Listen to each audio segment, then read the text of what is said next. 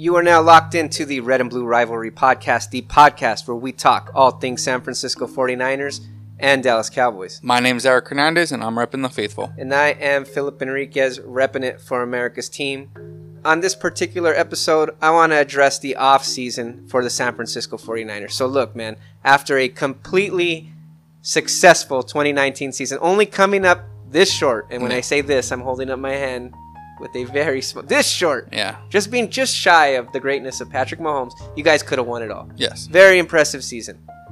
We have the draft to talk about. We're going to get to that in a second. Uh, but what I really want to talk about is the recent news because I found it interesting. The 49ers sign longtime Washington Red Washington football team tight end Jordan Reed. How does that im- impact the, the tight end core for the San Francisco 49ers? If he sees the field, it should impact it in a positive way. Yeah. But you know, I just don't know. I mean, this guy is is very injury prone. It's a very it's and this is the, the gamble that John Lynch and, and Kyle Shanahan like to make. You saw it with Jason Verrett, Tyron Williams, where they just kind of find guys who you know if they're healthy, they're talented. What I think Kyle Shanahan really wants to do is be able to force defenses to stick in one personnel and kind of like okay, you're gonna stick in your base personnel. Okay, but I have a two tight ends who can catch the ball. So that puts pressure on your linebackers, you know, who normally won't be able to keep up, especially Jordan Reed, who's an athletic tight end. We all know what Kittle is. And I think what Shanahan's looking is you're going to see a lot more two tight end personnel. You're going to see a lot more tight bunch formations. I think his game is to truly look like an offense that you cannot tell what they are doing. Are they going to throw, run, play action? You know, so when I look at Jordan Reed, I think it's somebody you can bring into camp and you can hope because I mean they lost to uh, to uh, Toilolo, the tight end. I think he It's went to the- preseason for all of us. yeah, Yeah. and that's a pre. Yeah, I'm not in midseason form with names, and that's a giant. I think he went to the Giants. Yeah. um, if I remember correctly, and the one thing I know Kyle Shanahan hates is tipping your, his offense. So, Right. for example, when Toilolo was in the offense, when he was running the two tight end, they knew it was a run. Yeah. They knew it was just, it's a run. When they had a guy like Ross Dwelley in, you knew it was a pass. Yeah. And what, what what Reed allows you to do is kind of still keep that balance, um, if he gets to play. I mean, that's a big if. The dude was a beast in Washington, went on the field, but he was just never on the field, man. Mm. But hey, man, you guys have the IR All Stars, so Uh, you never know with this COVID thing going around. They they might just get a chance. We're one Sam Bradford signing away from just That's it. rounding out the skill position. IR All Stars. There you go.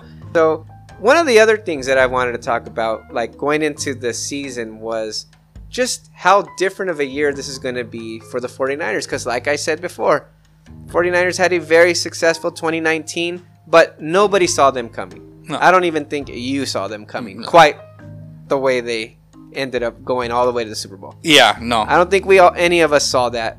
But now this team shifts into the role of the hunted, not the hunter. They represented the NFC in the Super Bowl, and teams have circled the 49ers as a, as the team that hey, if we want to prove something to ourselves, we got to beat this team. Hmm. I mean, how do the 49ers adjust and what do you expect? And not only that, but what do they really have to do to maintain the success and hopefully repeat and get back to a Super Bowl? I think the answer lies with the LA Rams. And the reason I say the LA Rams is a few years ago, the LA Rams were the talk of the town. They had this great offense and Goff and McVay. And here came Belichick and this scheme, and he shut them completely down in the Super Bowl, held them to three points. Yeah. Okay, and then all of a sudden their offense wasn't that great anymore. People figured it out. There's a, a base to beat them. And I think you, you, you see a little bit of it with Kansas City, which was a short cover two, where you're able to fit have run fits and slow that down. I mean, you're not going to slow that off that running game down completely, but kind of taper it down, and you just clog up the middle where Jimmy likes to throw right? Because that's Jimmy Jimmy Garoppolo's bread and butter is right down the middle. And so for this team to really kind of avoid what happened to the Rams and have their offense become stagnant, it will never be as bad as I think it happened there because I think Kyle Shanahan is just a little bit better. I think his offense is a little more multiple than the Rams were. Still, you don't want to be the same team because the same team can get beat. You know, Yeah. they spent an offseason looking at that tape. And I've said it since the day after they lost that Super Bowl to Kansas City is the only way this team gets to and gets that next Lombardi gets that sixth one is Garoppolo. He has to open up more as a passer. He has to become what he was at the end of 2017 and the beginning of 2018. And there's a play against the the Vikings I wish I could bring up, but I think most 49ers will remember this. It's the first game after, you know, we traded for Garoppolo, start of the season. We did lose that game. But there's a beautiful play where he looks Romo-esque.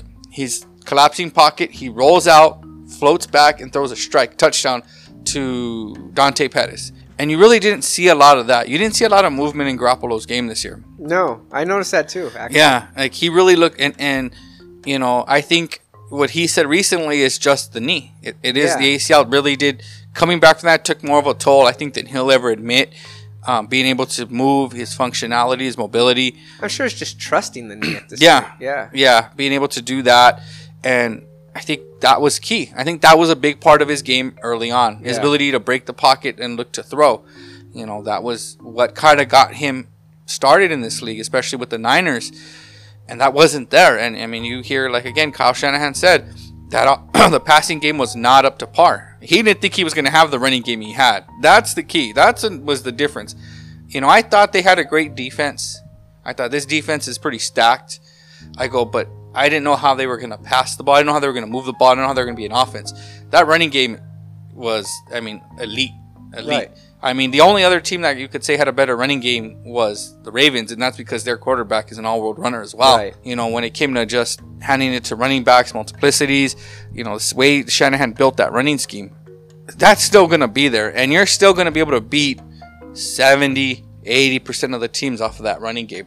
But if you want to beat the Rams, I'm going to throw excuse me, the Saints, if you want to be able to beat the Saints or the Seahawks, you know, you want to be able to get to the Super, you want a rematch with Kansas City, then Garoppolo has to take that next step. He has to. He proved he- he's a good quarterback. He answered he answered a lot of questions, but there's still a few more left that he needs to answer whether he's serviceable or, you know, he's a guy you can start to put up there with, you know, the greats. I agree. I think Garoppolo is going to be the biggest factor in the success or lack thereof for the 49ers in 2020. I don't think the running game is going to be consistently as good as it was. Like I said, I think teams are going to take that away. Yeah. And and that's what they're going to do. They're going to like you just explained, they're going to take that away from them. And I think it's going to be up to Jimmy early in the season to really show I can beat a team with my arm. You're going to have to put that on tape for these defensive coordinators not to consistently be testing him because they're going to test him. They're Yeah. not going to let that running game beat them. They do not want to be the Green Bay Packers. No, They no. don't. It- It's it's a complete thing. So I mean, aside from that, eh, what else are we looking forward to this year?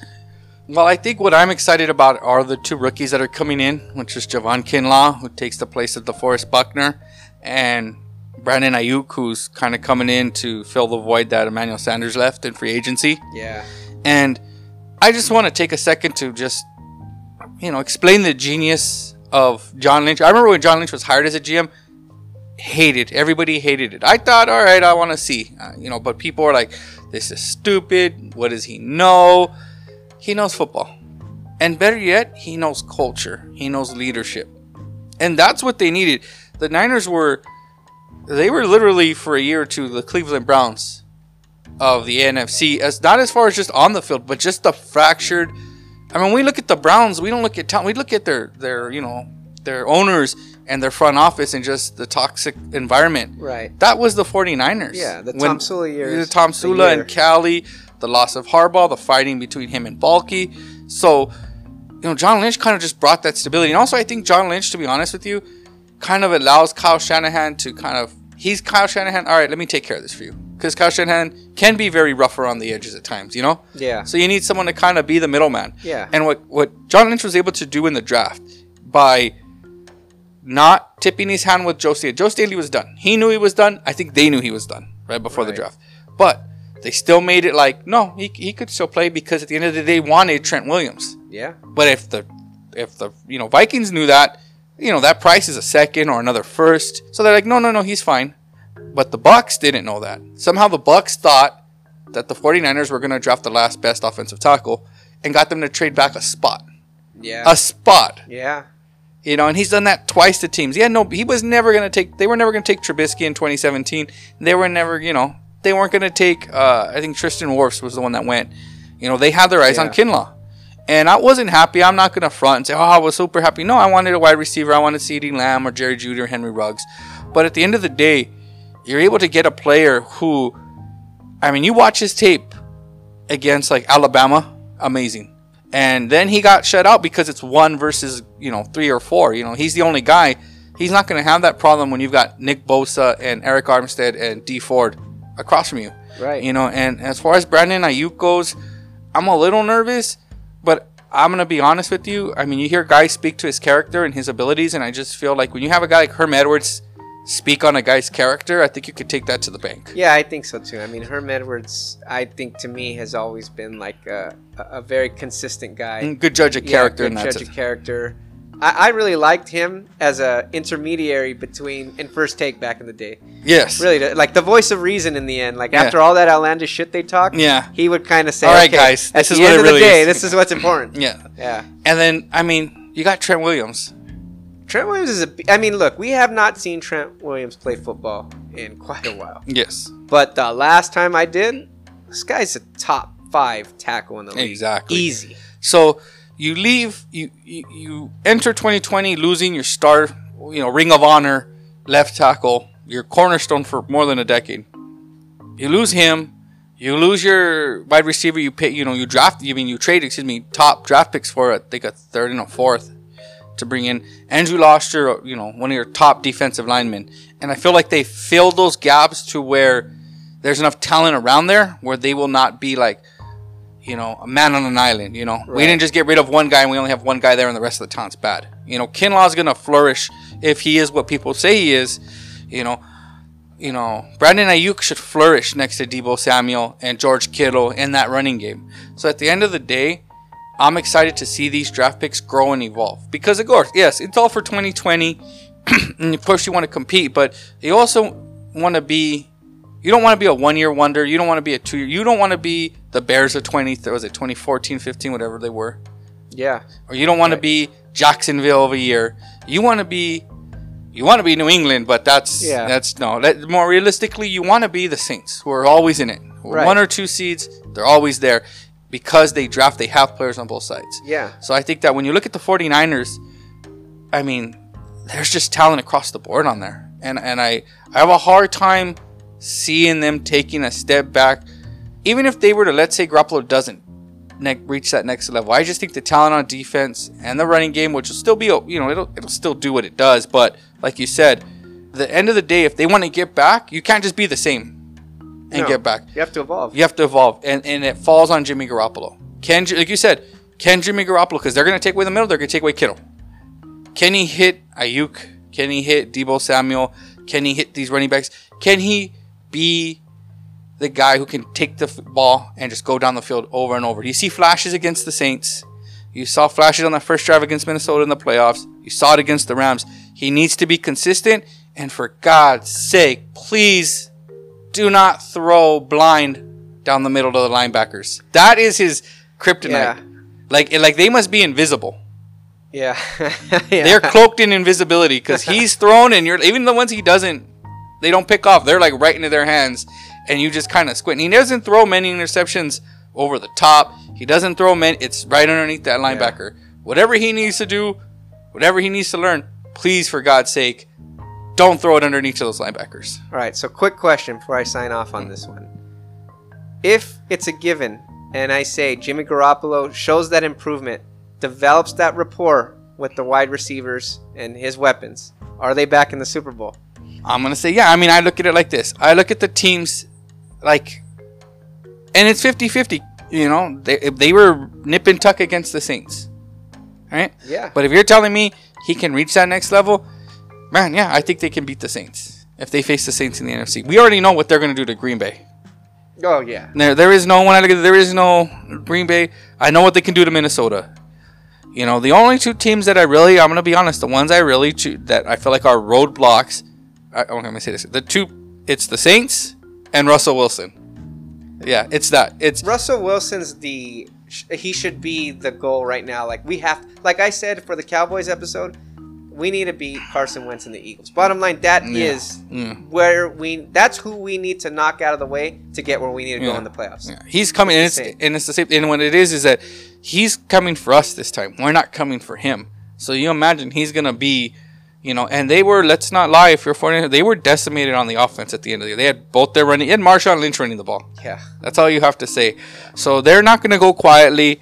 They're not gonna be like, oh, they're gonna take a dip. Uh, I'm done saying they're gonna take You a scared dip. of Jamal Adams? He's gonna make their defense a little bit better, but at at the end of the day, it's Russell Wilson. Yeah. It's Russell Wilson. He's the one that is gonna is gonna just be the thorn in the side of the Niners. They're not going anywhere. They're gonna they're gonna force the Niners to take every game seriously. You can't slip up. They're gonna have to be, you know, it's like this. They were they had to be 13 and 3 to win that division. Yeah. It took 13 wins to win that division. That's a lot. You know, some divisions take 9. Right. some take Yeah. 10 you know i would kill for that but that's not the case so when i look at the nfc west it's a loaded division there's i think that's the most talented division in football because you could point to every team on there and say there's so much talent the arizona's got hopkins and chandler jones who's massively underrated you still have you know aaron donald and jalen ramsey and then you got you know russell wilson and jamal adams so for the niners you know, I still think if Jimmy, like you said, if Jimmy takes that step and he's, you know, getting the ball down the field and he's putting up, you know, 3,000 yards, you know, almost four, he's putting up 4,000 yards, he's putting up 30, 40 touchdowns, I think we'd see a, real, a rematch with the Kansas City, and I'd be looking forward to that.